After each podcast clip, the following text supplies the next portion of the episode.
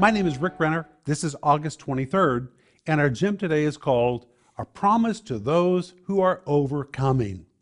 And our scripture is Revelation chapter 2, 17, where Jesus says, To him that overcometh, I will give to eat of the hidden manna. I want us to look at that word overcometh.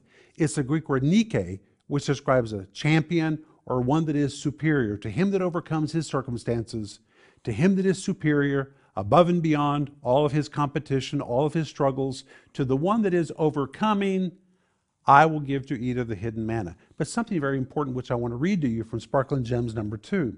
When Jesus calls us overcomers in this verse, it's imperative for us to understand because in Greek it is continuous, it is a relenting goal to maintain victorious all the time.